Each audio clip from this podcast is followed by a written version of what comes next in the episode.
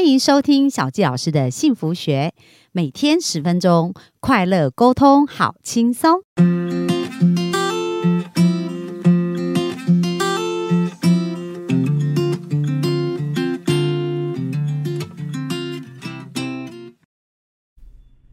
欢迎收听小纪老师的幸福学，很开心又在空中跟大家见面。那昨天呢，我们的育成企业家幸福爸爸企业家，他特别提到了他跟太太的一个很神奇的转变那这个转变呢，小纪老师是非常感兴趣所以今天特别帮大家又制作了一集就是说男女其实是大不同，从男生的角度跟女生的角度，他们在思考一些事情其实不一样。女孩子呢，可能会为了爱对方，然后自己去学习，然后成长，想要让事情变得更好，所以他就会觉得他学到一个好方法，就会回来跟他先生讲说，你可以用这个方法，那让我们变得更好。但是男人不见得是这样想的所以当我们不理解的时候，可能拼命的努力，但是男人逃离的越来越远那今天呢，我们就是想要请育成来跟我们聊一聊，到底怎么样在另一半让它变成一种致命吸引力，就是你要如何成为一个致命吸引力的磁铁，让你的另一半越来越爱你那我们从男生的角度来看一看这件事要怎么发生。那我们就欢迎我们今天的来宾育成。 Hello， 我是幸福爸爸企业家育成。大家好。好，那育成其实我很好奇就是你刚刚在讲到说跟太太这个改变跟过程当中，让你悟出了一些道理就是说对于夫妻这个情感的改变，你觉得你从你自己跟太太经验当中有学习观察到什么？我觉得就很像我们在每一个人的那个存折或是银行信用关系对，你如果是一个信用不良的人，银行就不会借你钱，对吧？那如果你是信用超好的人，又超有钱的人，利率很低，然后银行就很爱想要借你钱，然后一堆人都想要来借你钱，对啊，那个就是一种吸引力那夫妻关系，后来我就发现说，我上完完全改变之后，我就去操练这件事情，自我对话，然后不断的让自己的身体更好，让自己的更积极、更正面。发现了这种不断的去让自己加分，就很像，其实夫妻关系会不好，就是因为两个人信用关系，爱的信用存折变差了，变成负债了。所以你都负债了，我怎么可能会借钱给你？对不对？所以他也不肯付出。你都把我搞成这样子，我怎么可能会对你好？因为他住在有条件的爱的状态。那真的就像每一个人真的要好好的去爱自己。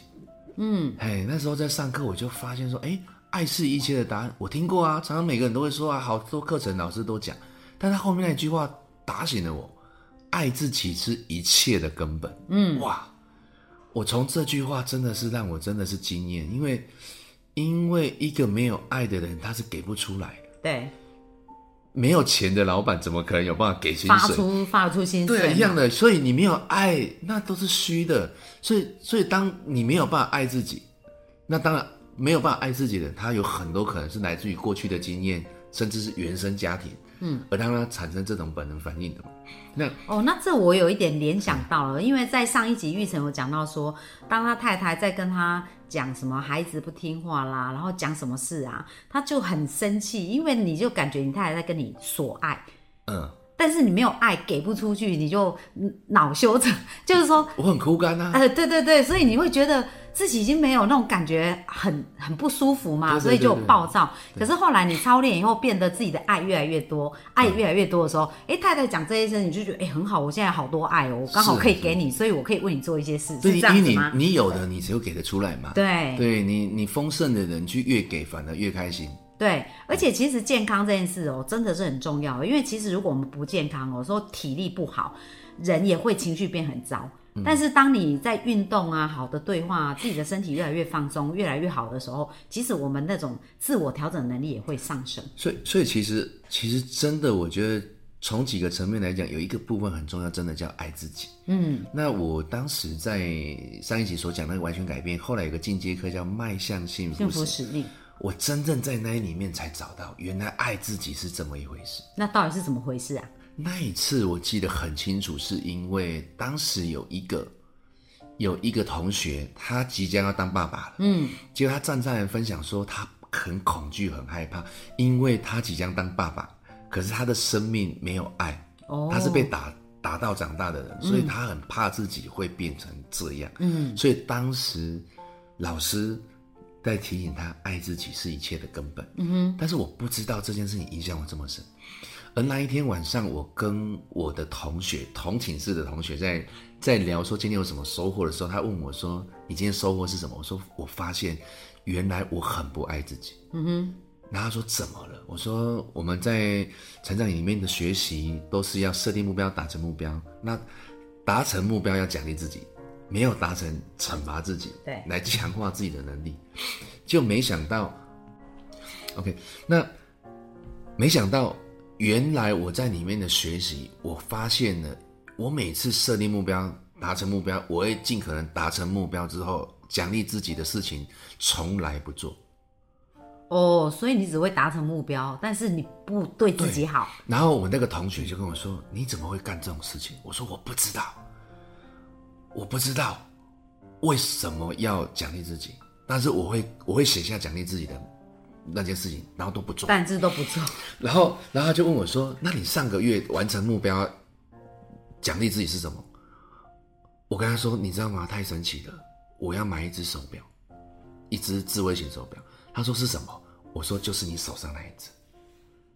那个同学他手上戴的那只手表，就是我当时所写下的那个型号的手表。哦，那他出现了提醒你，对。然后我说，他说那你该去买。我说我就没有买，而且更夸张，我去买一只山寨版的，假装安慰自己这样。然后他就指着我说：“张育成，你完蛋了，你可以骗得了全天下的人，你骗不了自己，而且你不断的失信于自己。”然后他说太恐怖了，你怎么可以干这种事情？我说我不知道。他拖着我们当下去买的手表。哇！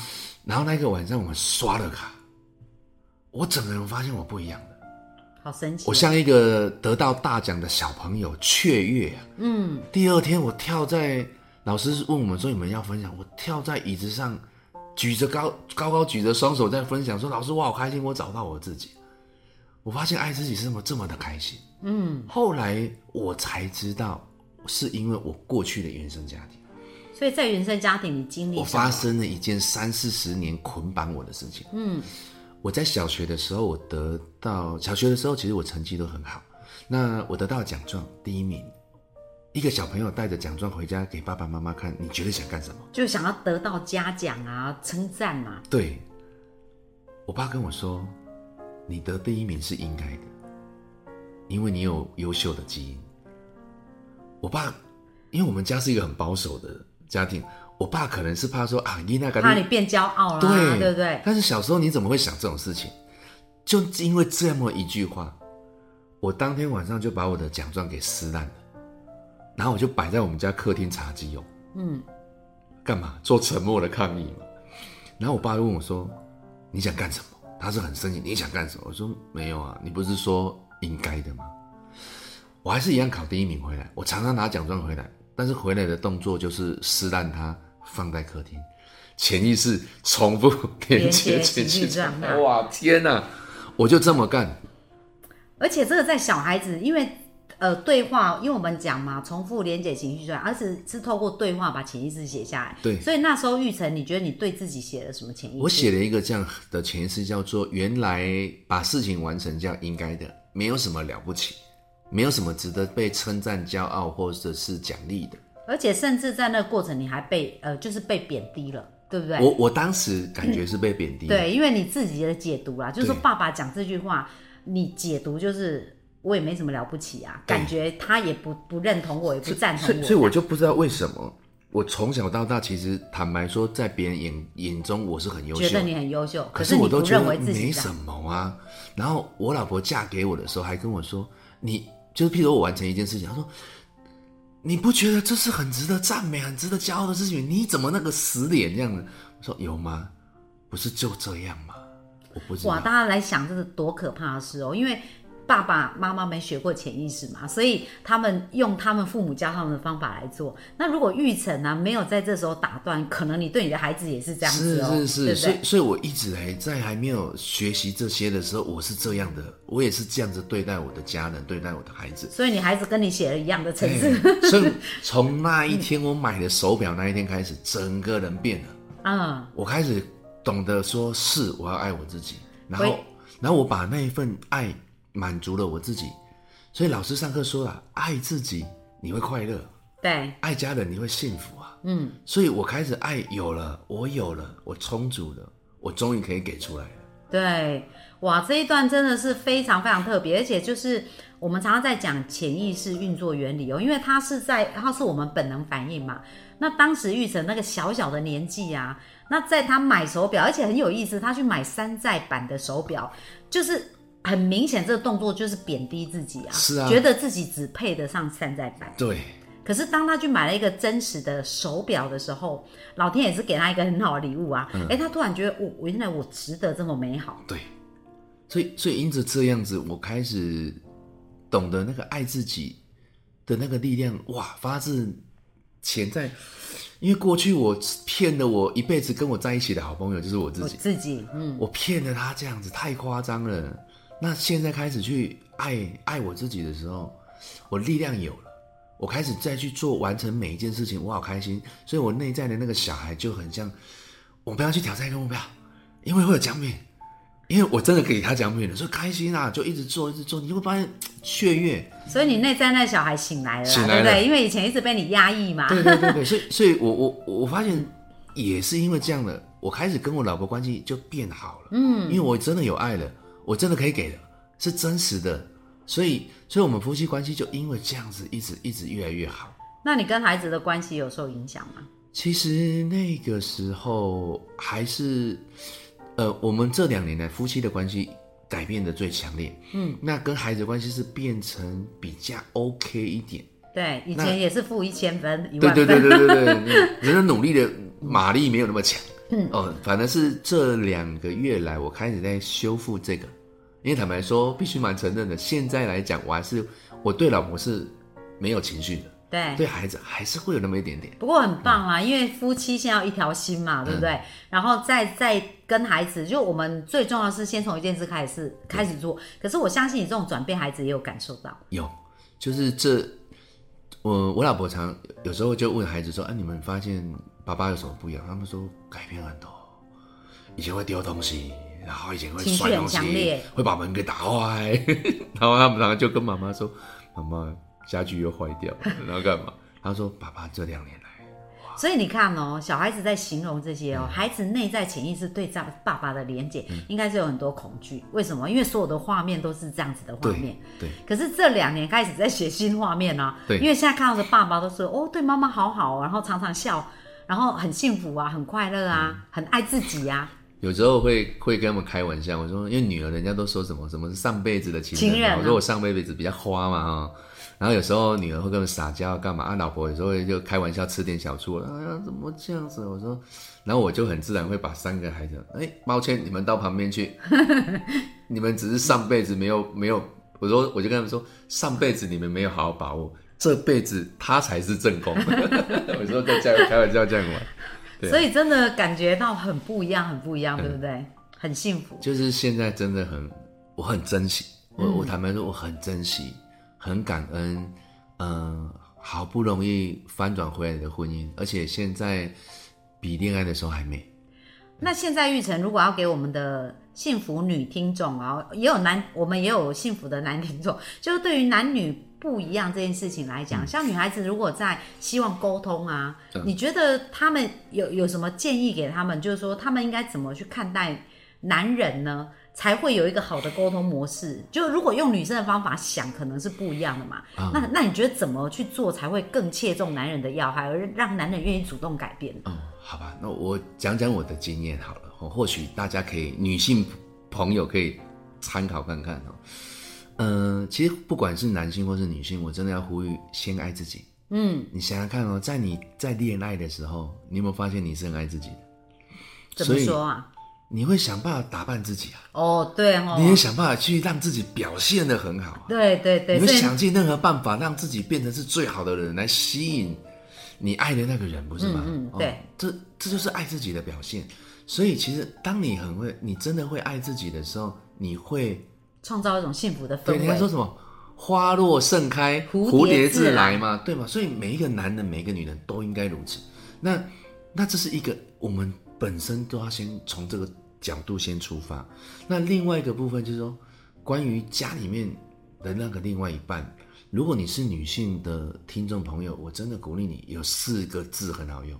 嗯，哪四个字？我需要你。哦，我需要你，而且要讲的温柔一点。对对对对，每一个人都有被需要的需要啊，尤其是男性啊。